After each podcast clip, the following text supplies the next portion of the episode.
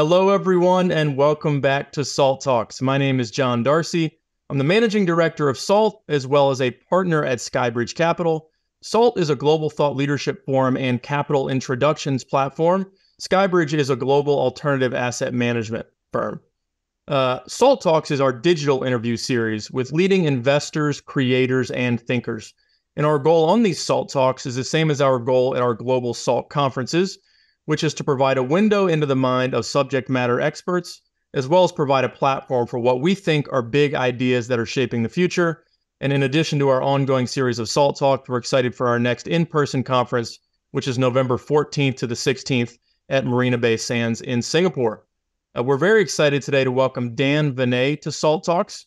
Uh, Dan is a co founder and managing partner of iCapital, which is a leading alternative investing fintech platform.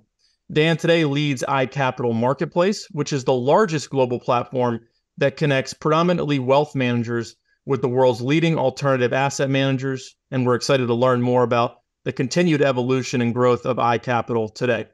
Dan, it's a pleasure to have you on. Before we get into more of the meat of the conversation, I talked a little bit about uh, your current position and your background, but uh, very quickly, could you give us a little bit more context into sort of your career and the inspiration that led you to co found iCapital?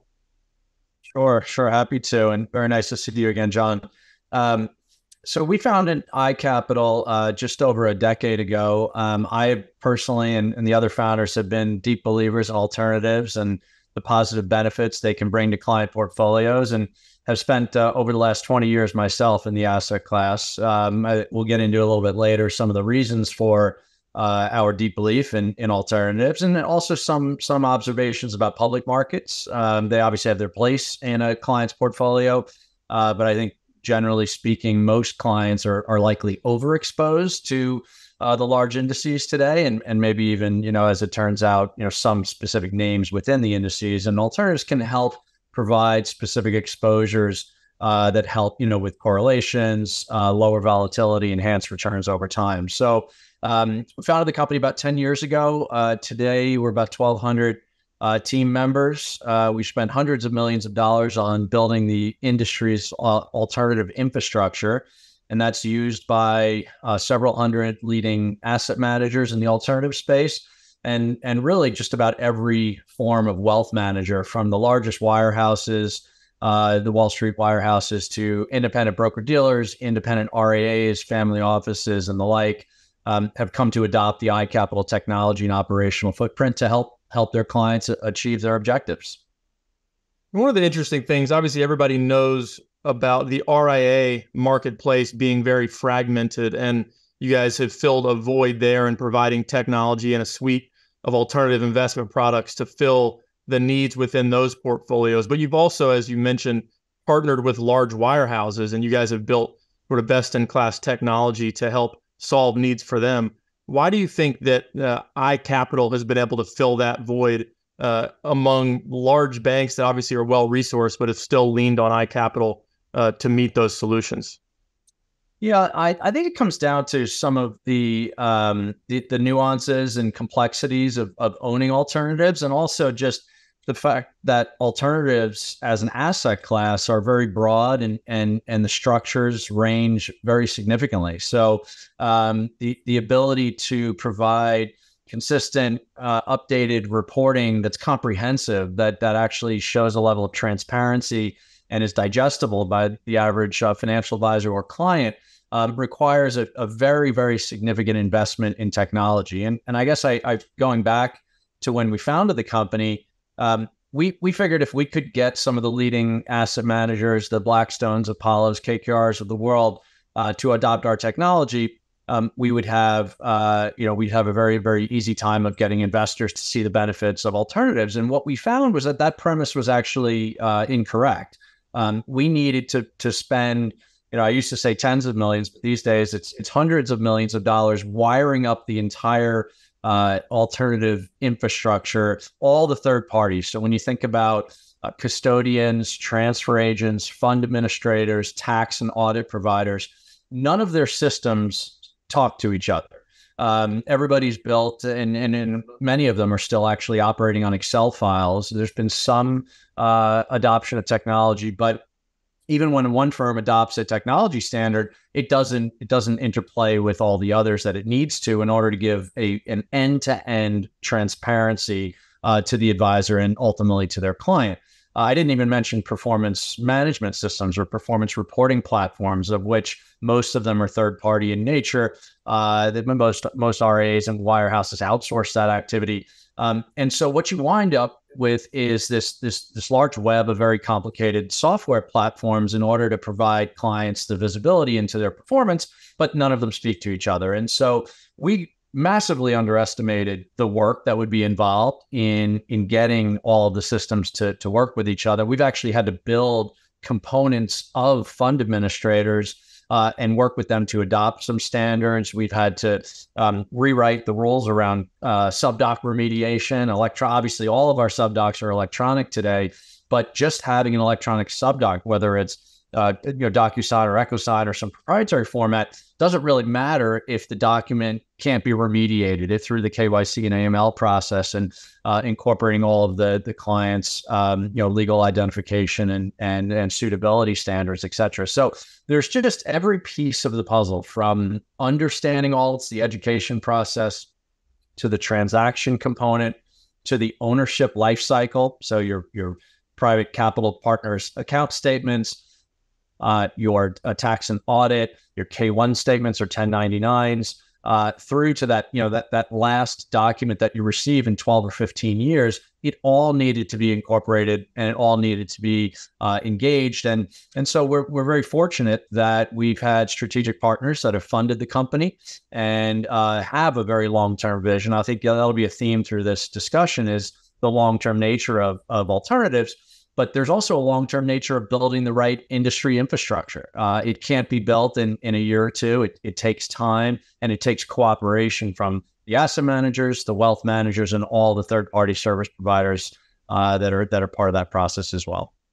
Yeah, and and putting on my Skybridge hat for a second, I can certainly attest to the fact that 15 or so years ago, uh, when Skybridge was started, there wasn't a lot of knowledge or education within the financial advisory community where we do a lot of our distribution and have historically done a lot of our distribution. And systems like iCapital have done wonders in terms of growing adoption of alternatives, educating advisors about the benefits of diversification of alternatives within portfolios. So it's been exciting to see, you know, as people who support the growth of the alternative investing ecosystem, uh, to see the impact that iCapital has made uh, within the financial advisor community. Uh, and speaking of the alt space, you know, on a more macro level, you've obviously been in the industry for a long time. How has this space evolved over the last, let's say, 20 years?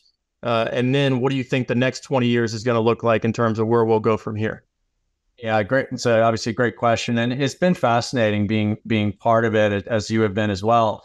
Um, I, I, guess maybe if we just sort of zoom out a level, uh, you know, there's a sort of fundamental question. I just talked about all the difficulty of wiring together the the industry infrastructure and the transparency that we need to provide to advisors and clients. So, so it, naturally, the question would be, well, why would I go through all that? Right. Well, why why even bother with alternatives, particularly when the S and P 500 has performed so well for me over time? And I and I think I'll just make a couple of observations. Um, I, you know, I, I own public stocks in my portfolio. I happen to own a lot more alternative exposures than I do public for for a variety of reasons.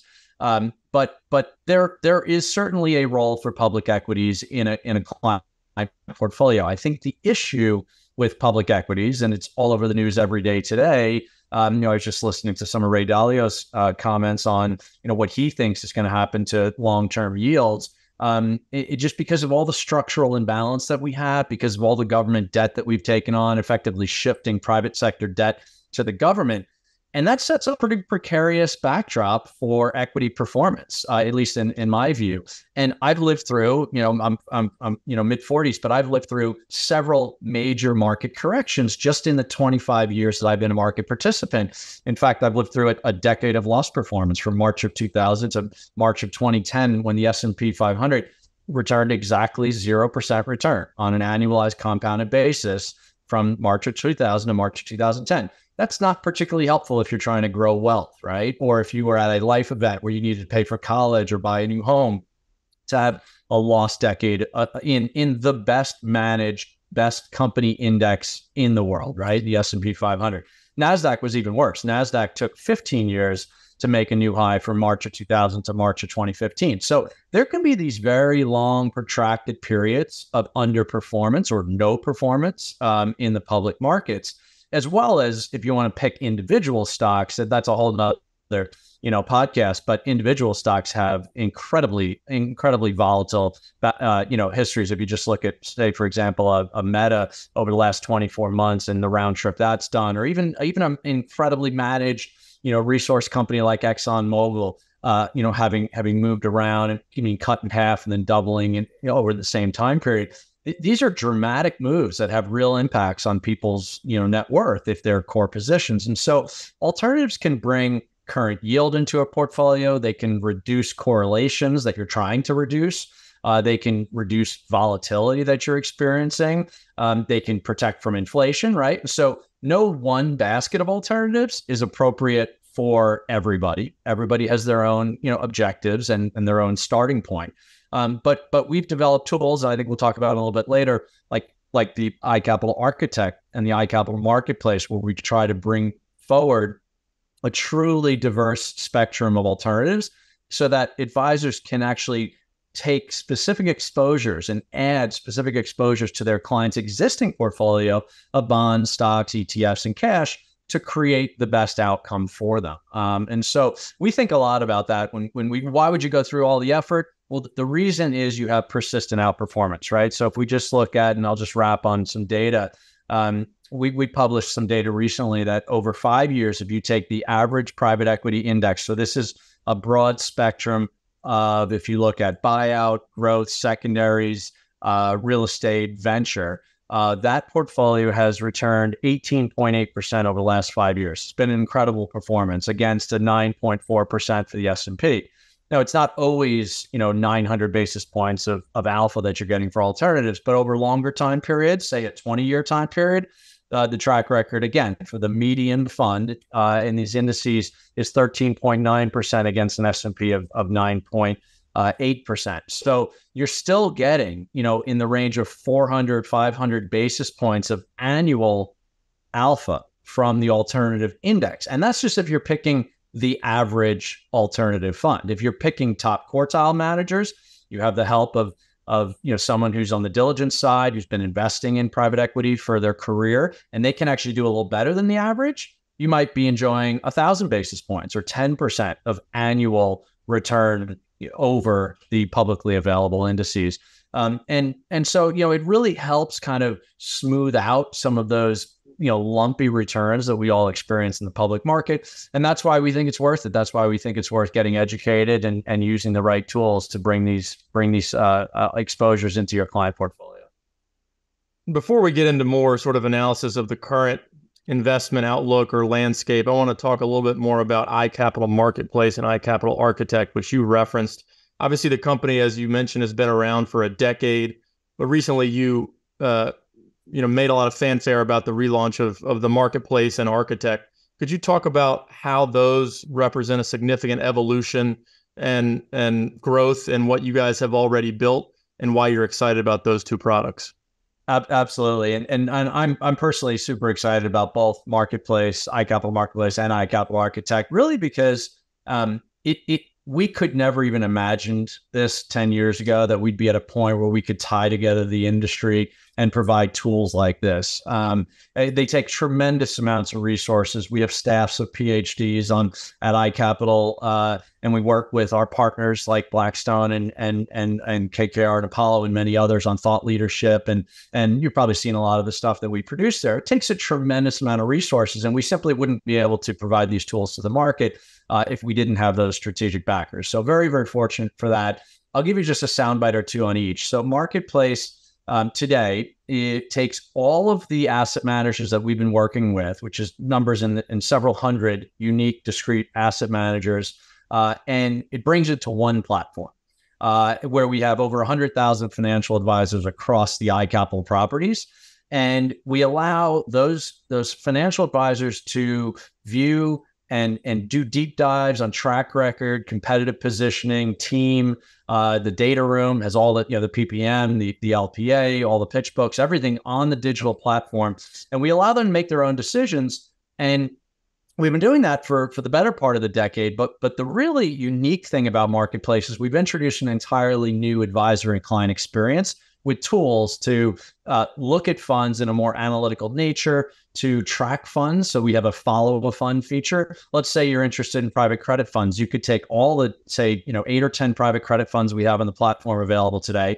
You can follow them and you'll get updates directly from the manager about new portfolio additions, distribution activity, why they why they think, you know, they're excited about the marketplace. Maybe it's a rising yield environment and they have a 100% floating rate book. So they're actually benefiting while many other asset classes uh, are starting to show some signs of of issues, increased delinquencies, and higher debt loads, private credit funds, for the most part, uh, are, are, are perfectly set up for this type of environment, right? So you have the ability to sort of line up and follow those funds, get the insights directly from those managers through the iCapital marketplace. And that really dovetails into the iCapital Architect. So, what is iCapital Architect? At, in a punchline, it is the industry's first analytical tool that allows advisors to better understand how alternative investments and structured investments fit within their client portfolio uh, to better align to their client objectives. So, so that's sort of a mouthful. What, what does that really mean day to day? A client and their advisor can pull in their existing exposures. So they can pull in their stocks, their bonds, their cash, their ETFs, and then they can actually add specific alternative exposures. So by name, they could add a fund and they could see how that fund would change their clients' objectives on a factor based analysis over a couple of different dimensions. You know, those dimensions might be volatility, liquidity, protection characteristics. And obviously, no one, again, no one exposure, no one fund is appropriate for everybody. But what Architect does is it, it, it moves you away from just saying, well, I'm going to try and buy top quartile funds and invest in things that do, you know, 25% IRR every year.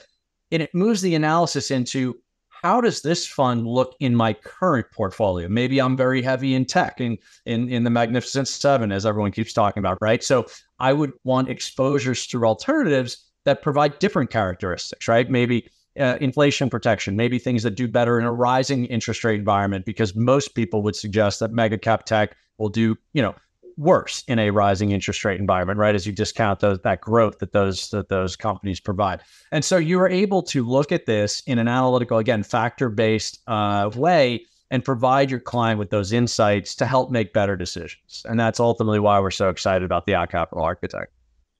Yeah, that's fascinating. I mean, especially on the architect side, it's almost like giving independent financial advisors and and uh, wealth advisors that exist in the uh, larger bulge bracket firms, the tools that exist at larger institutions where they have these large and diverse uh, investment teams that are always analyzing risk, but you're putting those tools in the hands of of the smaller advisors as well as the wirehouse advisors. That's fascinating.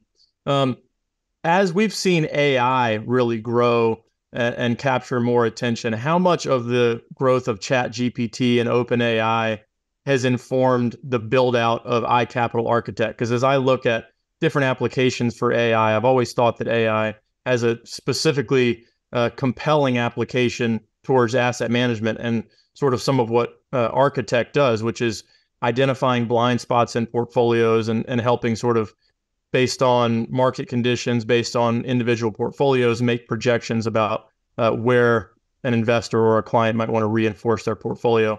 How much of the growth of ChatGPT has informed uh, your your build out of Architect?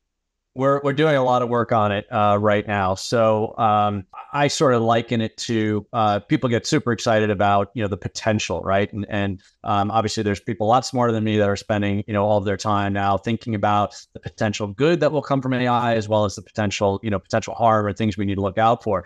We we, we have a, a team working on AI internally to help clients um, uh, digest materials that we provide. And we're doing so in a, in a constrained or closed environment, right? So we'll feed the machine learning and generative AI models the fund documents, right? So this is all compliance approved. It's been signed off by the general partner. It's been signed off by iCapital compliance. And so the entirety of the result set is from the documents that that advisor or that investor already has access to in the in the data room or on our website, right? So that's one way that we're starting to use AI, but it makes for a really natural, fast engagement with the platform to be able to ask you know certain questions like you know show me the track record, show, you know uh, show me the uh, international exposure, show you know show me whatever it might be for a particular fund, and get a, a very succinct answer with a link back to the document, you know, for more comprehensive uh, feedback. The other way that we're using, uh, you know, machine-based tools like robotic process automation uh, or, or overall machine learning and, and OCR is in data ingestion. So one of the biggest problems with alternatives, and the reason why we've had to spend hundreds of millions of dollars wiring together the entire industry, is because almost all of the data lives on PDF documents. And as, as everyone knows, PDF documents are static they're you know once once they're once they're created sure it's it's it's ultimately zeros and, and ones that are floating around the internet but the document itself is static. In that the performance the, the fund may have a distribution in between those 90 day marks where you have that pdf sitting in your document room. That pdf is not updating right? And so what we've done is we've been able to scrape those documents and then we are building in the general ledger directly with the fund administrator so that we could provide more real-time insight into how our portfolio is performing. This is really important when you think about some of the evolutions we've had in the accredited investor space and across BDCs, non-traded REITs, more open-ended funds. Some of these funds are now doing monthly marks. Some of them are even doing daily marks. And so the speed uh, that we've need to need to bring to clients to give them better insights on that next decision. So you have to understand what you own currently, how it's performing, what the exposures are, in order to be able to make that next decision. And so we're we're ingesting the documents, we're we're we're pulling them back into a data set in a structured format. We're displaying that information, right, visually, graphically to make it more comprehensive, and then we're updating it on a far more frequent basis than the industry was ever able to do before. So that that's where a lot of this sort of AI and machine learning uh, is is going for iCapital. Uh, it's fascinating. Um, you guys have a content series at iCapital called Beyond 6040 and it talks about you know obviously the evolution of portfolios the fact that we should move away from the the 60% equity 40% traditional fixed income exposure.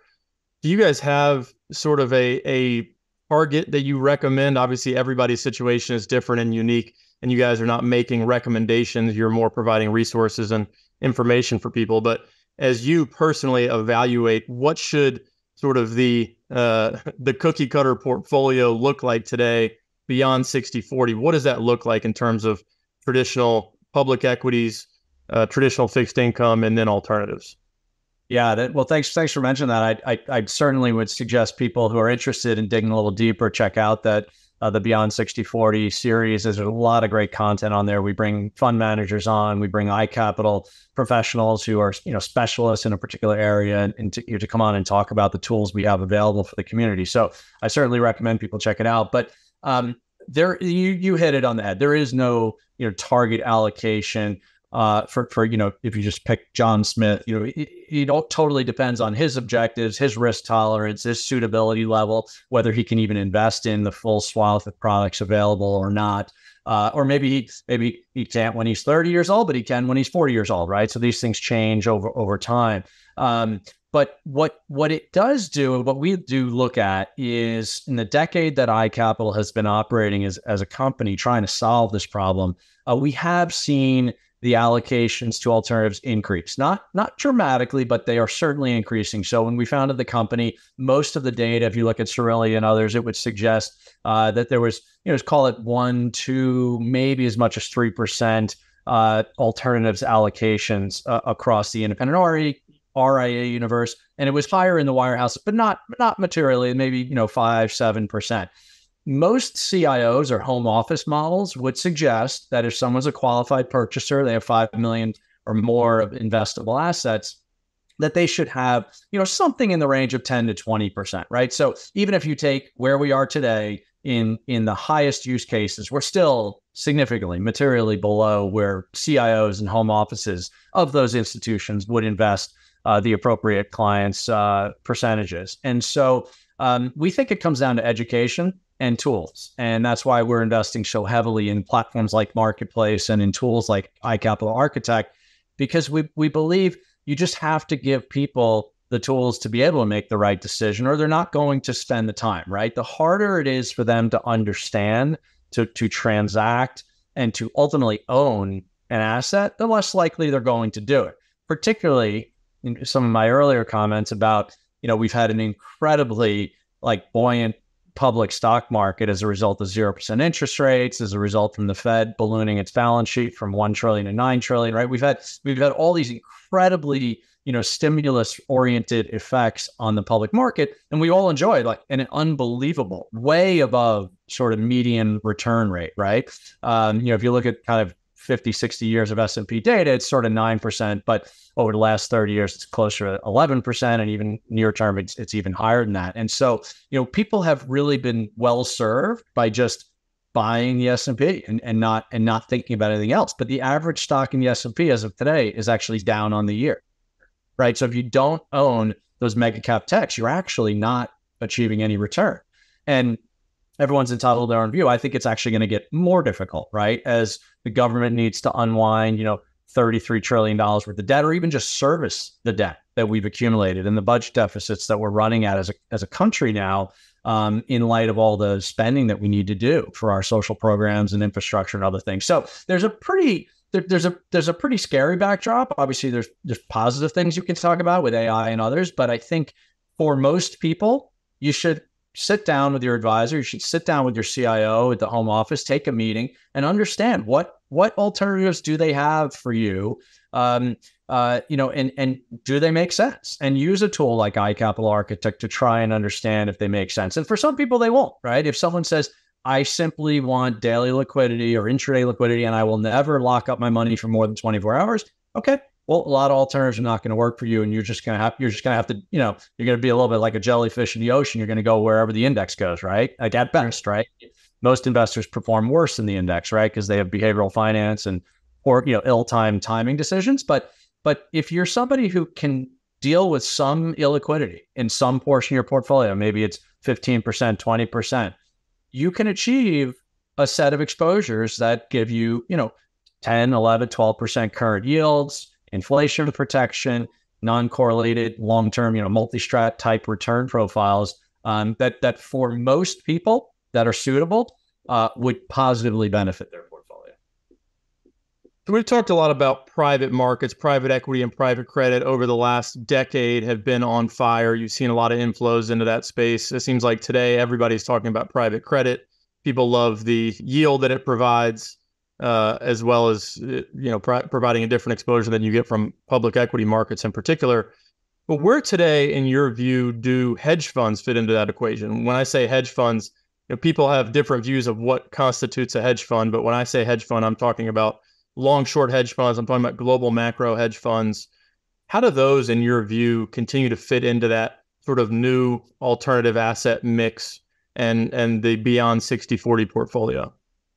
Well, they, they certainly play a role. Uh, but again, it comes down to individual uh, client objectives, risk tolerances, suitability. And there are some unbelievably high quality managers in, in the areas you mentioned, you know, multi strats and long short. And global macro and others there are some incredibly talented managers out there and you know this is maybe an area where you talk about um, you, occasionally you'll see an article in the in the mass media saying like oh look at what this pension fund paid in fees to all these alternatives managers and you know why don't they just own vanguard right? Or you know iShares or something right? Well the reality is all the results that you see published are net of all the fees right? So so so like you look at a fund, some of the multi strats, they do have high fee loads because in order for them to produce the non correlated returns with incredible consistency, they are paying millions of dollars a year for just the data, tens of millions, right? And and and they have the people who are PhDs that are trained to interpret that data and to make investment decisions based upon it. So, you know, is it is it right for everybody? No, it's absolutely not right for everybody. But you have to understand that when you look at these return profiles and you look at a tool like iCapital Architect and how it can lower your volatility and and lower your correlations to your existing, you know, sort of you know traditional portfolio of stocks and bonds, you have to understand that all the returns you're seeing, assuming they're net returns, are net of all those fees. And so um, I think it does. I think I think global macro, long short, uh, event driven. I think these hedge fund strategies make a ton of sense for people. Um, again, uh, based upon their individual goals and and objectives and suitability. So just like private credit has a role, I think hedge funds have a role. Uh, if you if you're willing to lock up your money, uh, you know, for a, a, little bit longer time period, and you can stomach some illiquidity, uh, private equity, be it growth equity, venture, even you know large cap buyout, those funds have performed incredibly well. Right, that was the data I was referencing earlier. Four or five percent per year, better than the S and P, and the S and P over the last twenty years has been an incredible wealth creation machine. And there are entire swaths of private equity funds that their entire historical track record. All of this is available on iCapital. I encourage you to go look at it. They've they've outperformed the S&P every single year by a very large margin. So so again, is it appropriate for everybody? No. Is it appropriate for more people than are taking advantage of it today? I, I absolutely think yes. And and we're trying to build the tools to allow people to make make their own decisions. So you touched a little bit on the venture capital uh, ecosystem. Obviously, uh, valuations for venture-backed companies have taken a significant hit in, in, a rising interest rate environment with significantly higher rates. I would say our observations as both a conference organizer and a fund of funds is that it is a difficult fundraising environment for private equity growth investors or VCs. How are VCs on your platform approaching fundraising these days in what we deem to be a more challenging environment?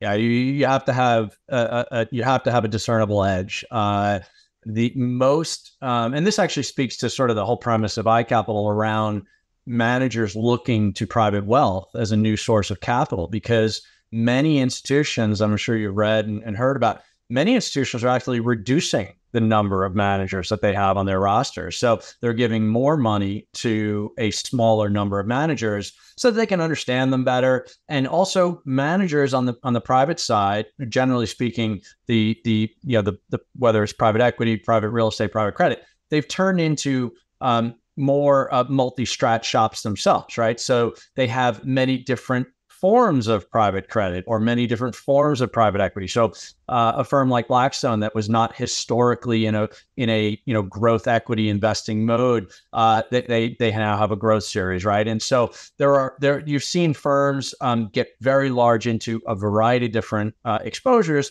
so that in, institutions can actually reduce the number of managers. So well, how does that set up for a for a you know $250 million venture fund that's raising their second fund or maybe even their first fund not not particularly well right? Because the the traditional sources of institutional capital endowments foundations corporate and public pensions um, they are uh, for the most part telling these first time emerging managers that you know they're they're full up. They have all the managers they need. Maybe they have an emerging manager program and you can get you know you get fortunate and pop in there. But for the most part it's it's it's a lot you know, it's a lot more difficult sledding today than it was, you know, over the last 20 years. So what do you do?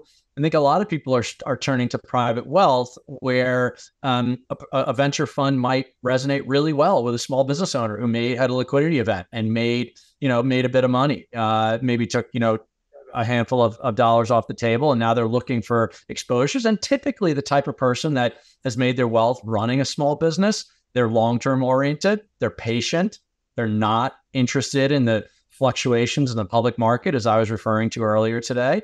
Um, and so they might be a perfect prospect for a first time venture fund because they sit down. The, the that that fund manager will take the time to educate them on what's their edge, how do they think about risk management. You know, there's a lot of different ways to to make money in venture, and you actually have the exposure of the time with that fund manager to to understand. We have tools like you know video webinars like we're talking about where we're on right now.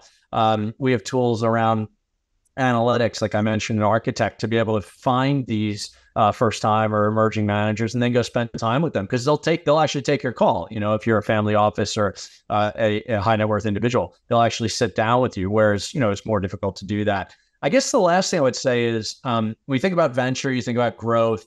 Um, where will returns come from you know as, as we look forward right if we're in a higher for longer environment uh, you know, which which everyone was saying, oh no, that's not going to happen. Fed's going to start cutting, you know, back half of 23 and they'll cut all of 24. Like I, you know, I, I I'm not sure that's going to happen anymore, right? And so if we are in that environment and corporate balance sheets are going to come under pressure. Obviously, there's segments of commercial real estate that will come under pretty extreme pressure. Um, if we're in that kind of environment, where do you go for growth? Where do you go for outsized returns or even acceptable returns against a, a 5% treasury, right? So, like if you can get a risk free rate of 5%, you know, you, you need to generate twice that to to be able to justify taking illiquidity risk or or illiquidity as in its own as an attribute. And so we think uh, you, you have to look at how the evolution of, of companies is changing. So if you look at the United States today, and every company that ha- produces more than 100 million of revenue, 87% of them are private.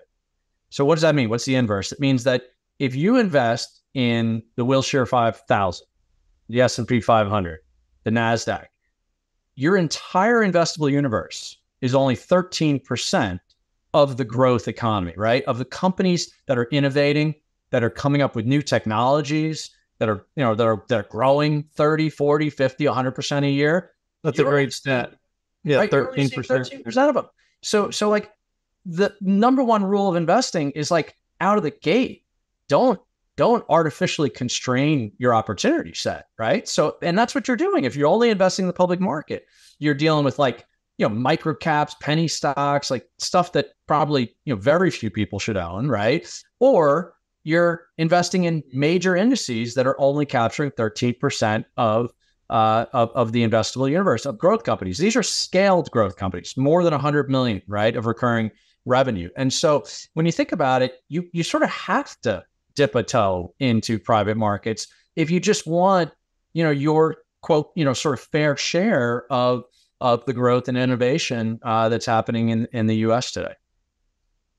And you you mentioned that five percent treasury and how that sort of disrupts the landscape. You know, you you have the content series beyond 60-40. Sort of the premise of iCapital is that people should have more exposure to alternative investments as opposed to just vanilla exposures to public equities and traditional fixed income. But in a world where you have a 5% treasury, does that change the calculus? Do you do you consider the possibility that people might move more money in, back into traditional fixed income and and it might uh, lead to a slight retrenchment in the alternative investment space? Or how are you guys viewing higher interest rates and thus higher treasury yields uh, in the context of your overall mission? It's um it's it's obviously very very hard to, to make a forecast on on something like that because we we obviously don't know where rates are going um uh, short short or long term right? And over any sort of you know truly reliable midterm time period. Um, and so it's it's difficult but I, I would suggest that um, you also have risk in fixed income as we saw in, in 22 right? There was uh, a very significant drawdown. I think it was about 16% in the Barclays you know ag or the Bloomberg ag um, and so fixed income is is is not necessarily the safe haven it was. We have had such a manipulated um, marketplace, um, and I'm not. I'm obviously not talking about insider trading or you know hedge fund manipulation. I'm talking about. I'm talking about monetary intervention, right? The things like you know the expanding Fed balance sheet, zero percent interest rates since you know since really like 2007, right? 2000 or 2008, right? I mean that that's that's 15 years of effectively 0% interest rates. Like that is a steroid into the all financial assets for 15 years. Like that is likely to unwind in a, in a variety of different ways that I you know I, am certainly not smart enough to, to tell you how it's going to happen but I but I think what what we what we all should be smart enough to recognize is that that's never happened before.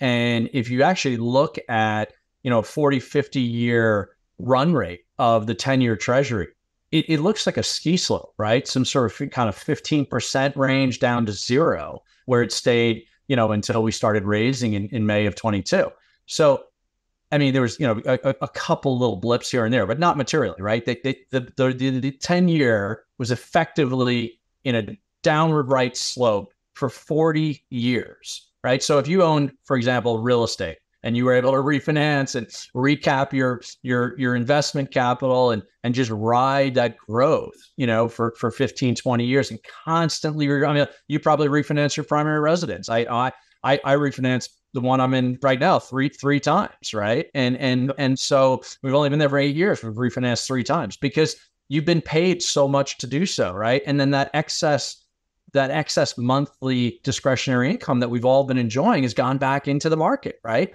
That that's done now. They they're not going. They can't. They're going up, and and there's about an 18 to 24 month lag between when the rates go up and you start to see the impacts on corporate you know, corporate, the, the cost of them servicing their debt, real estate, credit cards, auto loans, right? So this stuff is just happening now. So anyway, get back to your question. Um, are we going to see people buy less alternative exposures as a result of this? I actually think asset classes like or strategies like private credit should be buying more of that, less treasuries, because treasuries are more likely. Again, I'm not a fixed income, you know, I, I used to be a bond trader, but I'm not, like who knows, right? I mean, you know, I, I, there are people out there saying they're going to go to 10, 12, you know, percent on the 10 year, right? So, so if you, if you were to buy treasuries today thinking, oh, like that's a great yield, and then yields gap out from, you know, whatever it is today, 470 on the 10 year to, to eight, nine, 10%, you, you're actually losing money, right? So you're not making your 4.7% yield, you're, you're losing principal dramatically, right? So I think, um, I think you need to look at ways to bring non correlated specific exposures to your portfolio. And alternatives are, uh, uh, again, an educated advisor, and educated investor uh, now has the tools to be able to bring some of those exposures to their to their client portfolios. But I think it's a great point. Is that Treasuries historically reviewed as a portfolio stabilizer or a volatility dampener that would generate a fairly predictable yield in the context of you know maybe more risk that you take in public equities or other exposures when is now you know traditional fixed income is almost the most volatile asset class which is a byproduct of, of what you mentioned the fed intervention the historic low interest rates that we've had and there's no reason to believe that's going to end anytime soon you know when you when you start to withdraw the drug the the, the body and the system uh, starts to convulse a little bit and so you know, even if yields are elevated from what they've been, it still could be a volatile asset class. Whereas the goal of of alternatives in in some cases is to dampen volatility and provide more predictable uh, yields. Um, and you don't have to. we're not. We're saying you know you have to own fifty percent of your portfolio in alternatives, but right. you know even fifteen percent, twenty percent can have a pretty dramatic impact. Yeah, and I, w- I would totally echo what you mentioned too about you know what we're experiencing again as a capital introductions platform and an events organizer, yes, you're starting to see some smaller and mid-sized managers have difficulty fundraising, but you're also seeing the big names that traditionally didn't engage with the wealth management channels and didn't necessarily engage on the global conference circuit in terms of cap intro events and things like that. You're starting to see those players come in and call us and say, "Hey, we want to sponsor your conference or we want to tap into the wealth management ecosystem you know, through your events. And and so it's sort of counterintuitive, but for a business like iCapital, um, I almost think it could be uh, a tailwind. Is that you're going to start to see more more and more people, and you've seen it over the last few years, engage with the wealth channels that didn't necessarily have to before. Uh, and so it's it's been an interesting evolution of the marketplace. Uh, yeah. the, the last question I have for you is around regulation. So you know, you at iCapital and and as alternative investment professionals were able to serve a small subset of the population because of regulation. You have accredited investor standards, you have qualified purchasing standards. Um, a lot has been made about the fact that the average American isn't able to access a lot of these asset classes, which provide you know better yields, um, potentially lower volatility, all the different benefits that you alluded to. Again understanding that everybody's situation is unique and and those that have less savings and lower income need to be uh, need to invest maybe differently than somebody with a higher net worth. But in your view are we in the right place in terms of regulation? Are we protecting investors? Are we preventing smaller investors from enjoying the same returns potentially as wealthier investors where do you think we are and where do you think we should go and where do you think we will go look i, you know, I try try and remain objective in in my in my answer to your question. Um, I think there's a we have a, a lot of work to do, uh, and and I am all for uh, suitability being determined by things other than just you know your W 2, right? Your income or your net worth or how much money you have in stocks and bonds outside, because that actually doesn't necessarily, right? It's not a direct correlation to your ability to understand alternatives, right? You, you just because you happen to have $200,000 of W 2 income or 300,000 with your spouse, which is the current accredited investor, uh, you know, sort of litmus test, doesn't necessarily mean you're quote suitable to make an informed decision, right? Um, uh, and so um, I think the current standards, while while helpful uh, from from from trying to raise uh, some level of sophistication bar, right? Just like you know, institutions are able to do things with options and and and get you know custom notes and such from Wall Street banks that that that retail can't get. I you know I understand that that that sort of that threshold that you have to be at to to you know sort of you know back into some level of sophistication. But but to your to your real question, which is, are we preventing or or prohibiting uh, some portion of of the investing public uh, from investing in exposures that could be good for their portfolio and actually reduce risk and reduce correlation and reduce volatility, which you know all of us should be interested in enjoying. Um, I think there's a lot of people that are currently uh, yeah, prohibited from investing that that that likely are suitable, likely are sophisticated, uh, and should should participate. Um, and so I, I, I guess you know, and I guess the other thing I would say is um, you've seen some of the horror stories of what people have done to their to their own you know balance sheet in the public markets, right? Through options trading or through, you know, shorting stocks or or just being massively concentrated into, you know, three stocks and having them get cut in half. I mean, or or worse, right? Like right. you know, that that's what we should be thinking about, right? Um, not not you know. So so I think we have a long way to go with with regulation. It's okay. Like the, the industry is is evolving. It's growing up. It used to be an entirely institutional asset class. You know, when Henry Kravis and and and Leon Black and Steve Schwarzman were sort of running around there raising their first funds. It was all institutional, right? Other than you know some very wealthy you know friends and family that were investing with them.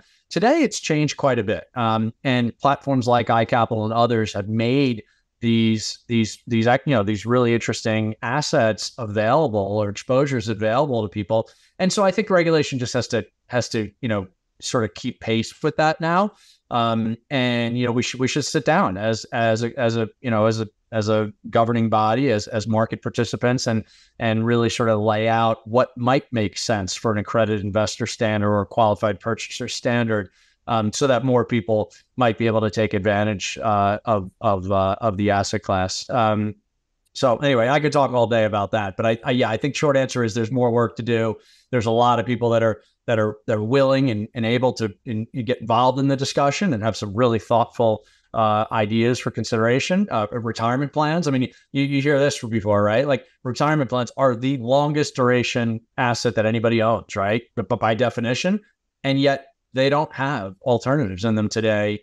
Yet alternatives are patient and long term and produce significant persistent outperformance, but they're not in retirement portfolios, right? So it's just like there's just these massive disconnects, right, in the marketplace today.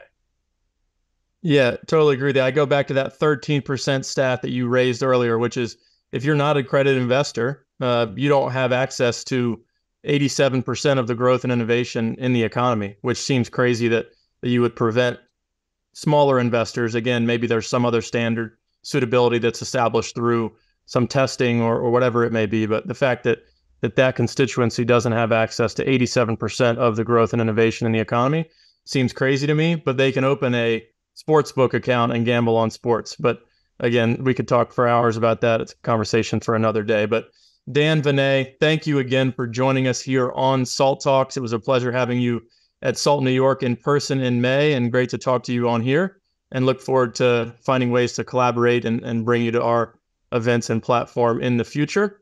Uh, just a reminder to everyone uh, who watched today's episode all these episodes are free and on demand on our website and on our YouTube channel. Uh, you can access them at salt.org or on SaltTube, which is our YouTube channel. They're also available in audio format, which we uh, we post them all on our podcast feed uh, as a result of inbound interest in those that prefer to consume audio only podcasts. But Uh, on social media, you can also keep up with all of our episodes and all things Salt uh, at Salt Conference is where we're most active. And look forward to seeing everybody hopefully in Asia in November and at future events and next time on Salt Talks. Thanks, John.